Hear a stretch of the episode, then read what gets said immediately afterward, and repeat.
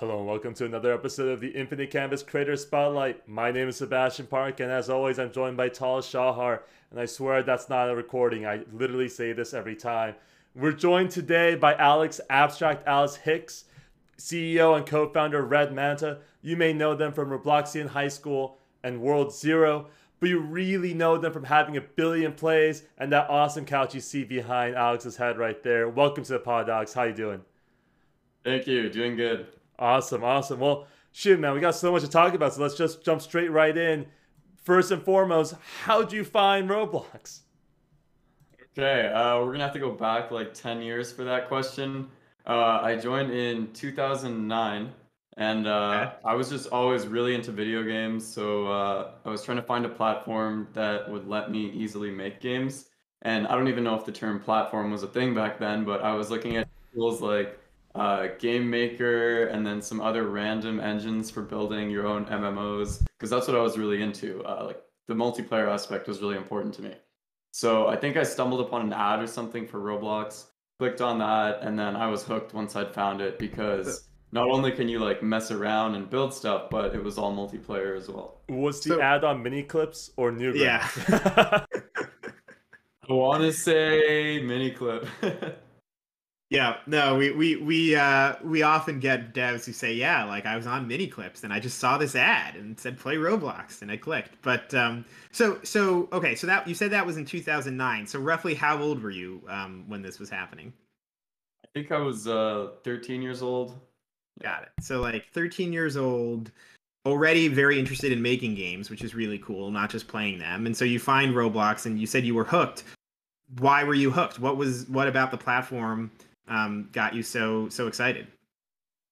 Uh, so at first, I think I just liked the games and the social aspect because um, you can hop into any game. There was so many games, you don't have to download them, so that was really convenient.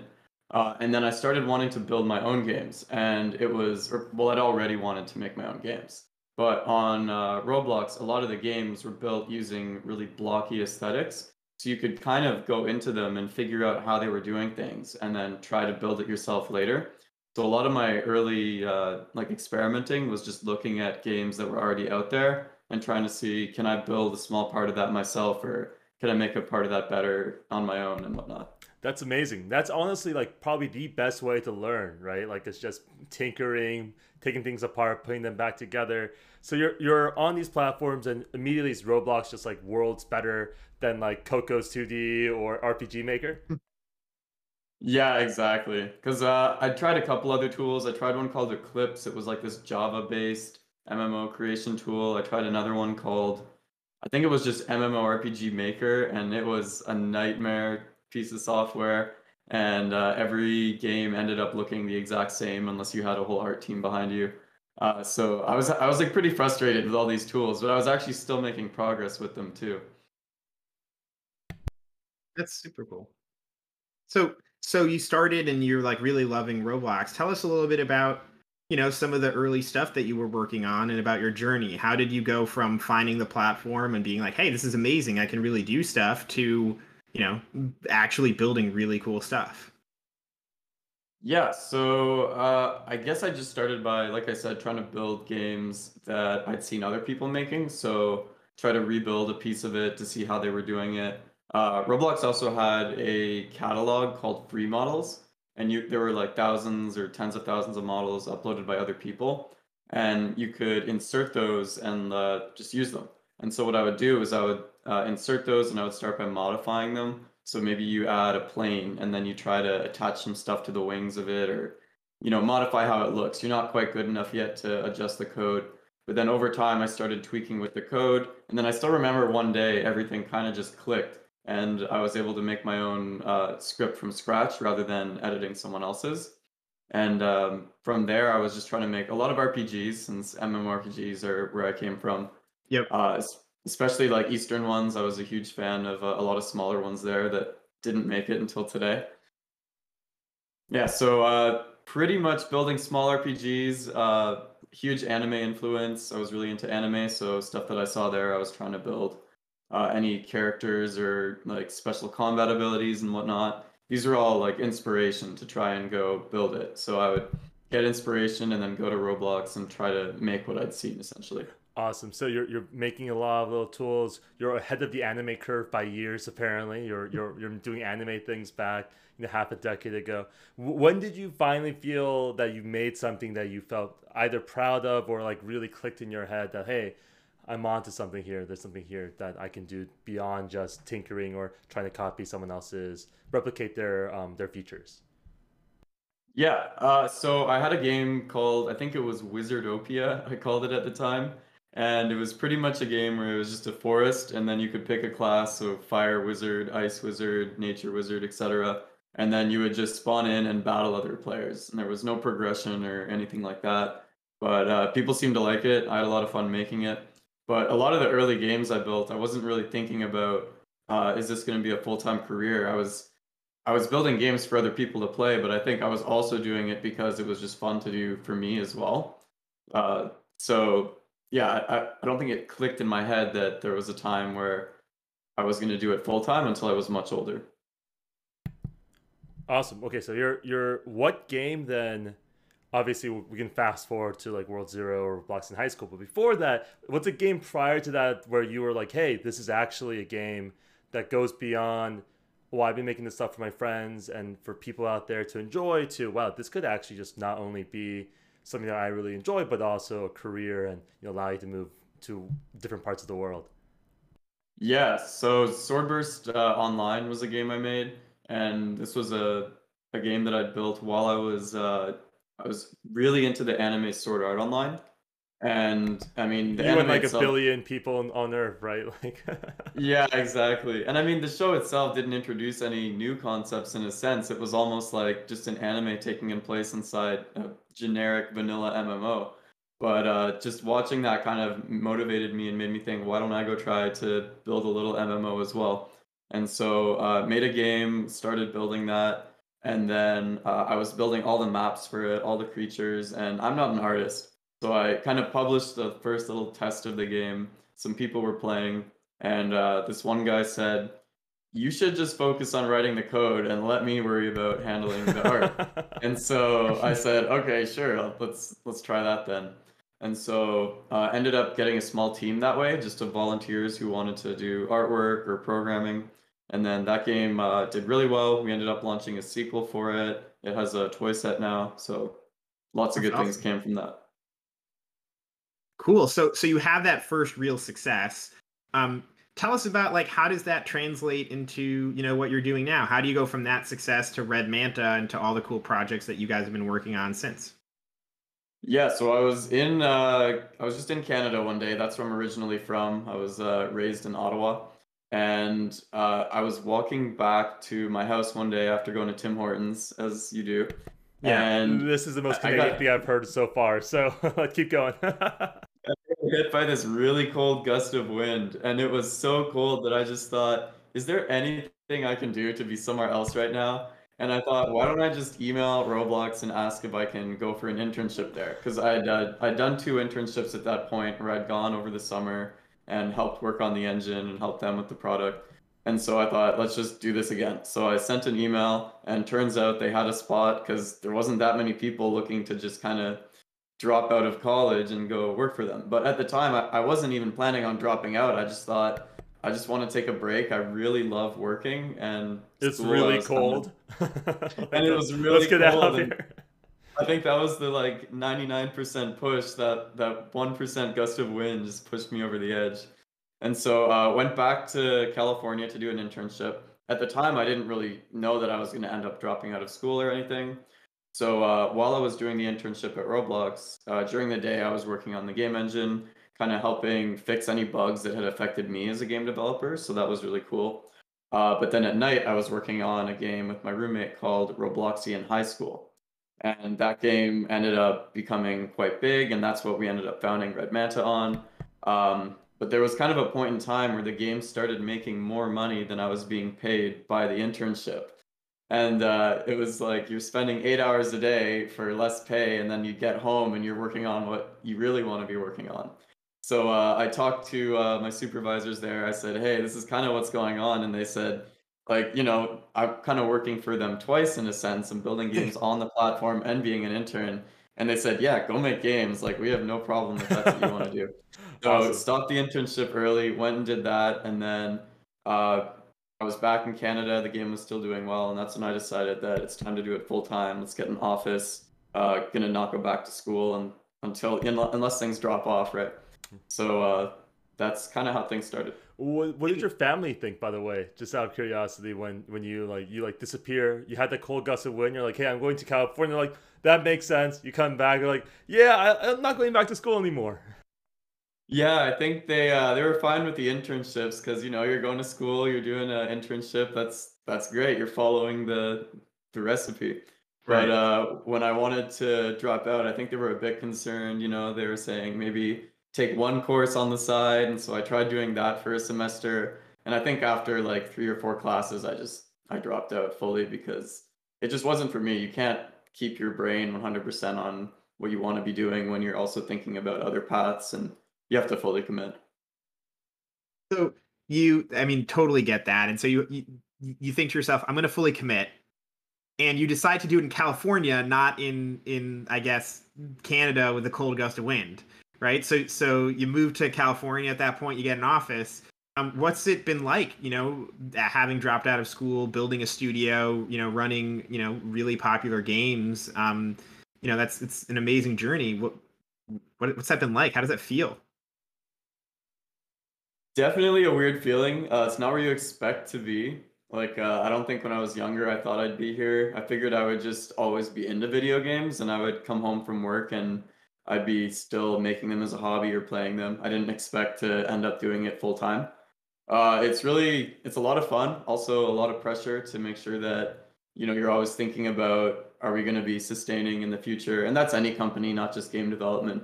But uh, de- definitely a layer of added pressure that there wasn't when it was a hobby. Yeah, and I mean, but you guys have really risen to that pressure. I mean, obviously, you know, we're back in high school, amazing success.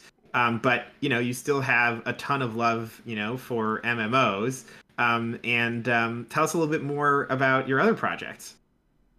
Sure. Uh, we're working on a wave defense game right now. So right now we have the high school roleplay game, we have the MMORPG. So now we're trying to do something more, I guess, arcade themed in a way. So like a smaller game loop, not a huge open world, and then uh, just a really, really fun base game. So wave defense, I've always really liked, um, especially when you as a player, not just placing turrets or something, kind of like a tower defense, but an actual wave defense where you as the player are able to participate in that. Right, right. I think there was a game, Dungeon Defenders, Yep. I want to say, a long time ago where it was like wizards and you could place towers and actually attack the enemies. Uh, I gotta so say that hurts, man. That. that. hurts. That that was that was a core part of many hundreds of hours of my college years. We're, we're playing we're playing Dungeon Defenders. I I don't know how I feel about being called an old game. That game was great, but I'm, I can't wait to see that on Roblox. To be honest with you, the uh, so how big is the Red Manta team now? Yeah, so uh, we have 10 people who are uh, working full time. And then we have a lot of contractors that are just, uh, you know, some of them might come on a couple hours a week. Some of them we only talk to once a month. But I usually give the number 10 as like our core team. That's awesome. That's so cool. That's so cool. Well, we're really excited about it because we have the role play game. We've put a bunch of hours into the MMO. I can't wait to play the wave defense game that comes out. ETA, you want to drop? You want to drop some hints on what we might be able to see and play it? Uh, the plan is to have it out by October because uh, we want to get it out this year and have some time where it's live. But who knows what's going to happen? If things go according to plan, it'll be out sooner than that. But I always give a little leeway. Sounds sounds Love it. great. Well, hey Love man, it. go Any- I was going to say, any secrets, hints, codes, special knowledge you want to drop about your existing properties for for everyone out there listening? Uh, we have guilds coming out for World Zero. I know that uh, we've been talking about that a bit, and we're gonna have a trailer coming up for that soon. That'll Nice. be pretty cool because uh, the whole game was very PVE, and so this will be the first way to actually start competing and comparing yourself with other players. Hell yeah. Hell yeah. That's awesome. Well, hey Alex, now it's time for my favorite part of the podcast, which is the rapid fire questions part. Just so you you know, and for those of you who this is the first episode you're watching, this is where Tal and I ask all the questions we want to know from Alex and he responds however he likes. So you ready, Alex? Let's do it. Awesome. What was your favorite obscure Easter Eastern Asian MMO from the 2000s? Uh, I would say Flyff. That was my favorite one for sure. Uh, I grinded for like a year to get my second job advancement in that. so now I have like a deep attachment for classes and jobs and MMOs. That's awesome. Um, what was the first thing, if you can remember, that you ever bought with your DevEx? Probably something computer gaming related. Um, maybe it was like a, a Steam game purchase, but that's not very exciting. So I'd probably say a computer build. Um, Nice. I'd always had like uh, just a lap. I got my own laptop, and that's what I started developing on. And then I talked my parents into letting me build a computer, and they were really freaked out about that because I was like 16 or 17, and I was gonna go spend more money than any computer on a bunch of parts, and then I had to build it, and I was showing her Linus Tech Tips videos, and I was like, "No, look, I can do this." Shout, shout Um, out so to yeah, I'd Linus. Yeah, shout out to Linus. oh man, That's Uh, awesome. The so okay, you're you're you've really found Roblox more as a developer already, but if there's a classic Roblox map or game or experience that we call them that you particularly like, what's one that you would call out as being wow, that was really cool? I always call this one out. It was uh, a Pirate's Life, and uh, this is by Lando sixty four thousand. He makes Lumion Legacy today, but um, that game was basically you had two ports, and then you could go get money in the middle, or you could grow plants or fishing. There was different ways of making money, and then you could also kill other players from the opposite team, and this would make them drop their money. And so it was like a constant battle of should I go work like earn the money legitimately, or should I just go try and find another player who already did it and take it from them? And uh, that was one of the games that I tried rebuilding. I messaged him several times saying, "Look, I remade your game. Can I help you work on it?" Except my remakes were horrible; they weren't good at all. But I was still always trying. That's awesome. That's awesome. Um, is there a particularly fun, frivolous, silly, crazy big um, thing that you've purchased with your DevEx um, that you wanna you wanna reveal or shout out? Um, not really. I think for us, we spent a lot of money just building Red Manta. Uh, like our Bay Area office lease was probably our biggest purchase ever, signing two years there. it was a, easily a six-figure deal. Um, and we're kind of glad we got out of that before COVID hit, though, because our lease Yeah. ended right as all the lockdowns started. And our landlord came back and said, "Hey, so renew?" And you know, we weren't up for that. That's probably Nice. our biggest purchase, though, and definitely the scariest because that was when we were, you know, fully committing to being physically located somewhere. Yeah. So no um no uh, Roblox uh no no DevEx Tesla. That's not the uh that's not the No, purchase. Just, not just a. DevEx office. Just a DevEx office. I'm a huge car enthusiast, but uh, I'm holding out on the Teslas for now. Nice. Holding out because you're gonna get a cooler car. McLaren. Uh, He's going with a McLaren. The Roblox, the uh, DevEx McLaren. Come on. there is a dev with the DevEx McLarens already, yeah. so let's say you're walking down the streets of San Francisco and you are on Market Street. Let's just drop some San Francisco facts. You're on Market Street and you see Builderman crossing the street and you see an oncoming bus and you save his life. And Builderman's like, Alex, thank you for saving my life. I will implement one change to Roblox, no questions asked. Just whatever you want. That is, your wish will be granted. What would you want your one wish to be to change? Oh, that's a tough question. Um, I don't really know what I'd want to change there. I think they're already trying to change everything that, you know, I'd want them to change. They're going for older users. They're it looks like they're messing around with voice chat, which could be huge. So Yeah. so- nothing that I can think of off the top of my head where I just want to say it needs this and they're not doing it. Yeah. Oh, how about this? What what would something that would be where uh, he would snap his fingers and it would just be done by tomorrow? Like whatever you, whatever you want, just implement it immediately. This is still really tough. Okay, let's see. I mean, you you could go silly. You could say, "I want Red Manta games to have their own sort," but I don't. I don't. I get the sense that that's not. You know, that's not what you would say. Uh, honestly, I think just uh, yeah, some new ways of game discovery would be really cool. Mm. Uh, I know people are always saying that they, their games can't get discovered. I don't know if this is a true complaint because I feel like everyone who's trying to be seen in any field has the same complaint. But uh, maybe just mixing it up, trying something that people haven't tried. Roblox has a huge advantage in that you don't need to download each game. So they can essentially be the, the TikTok of experiences. And I think they could leverage that. So maybe just something that's showing users a lot more new games. That's, um, yeah, that's a so great idea. experimenting with that would be cool. That's a great idea. I love I love TikTok for Yeah. for gaming. TikTok here. Roblox. Yeah. Let's make that happen. You just got to save Builderman's life. We just got to set that up, you know, like you know, for you to for you to for you to save Builderman's life. yeah, we have to get him on Market Street somehow. I'm not sure if he's going to go there anymore.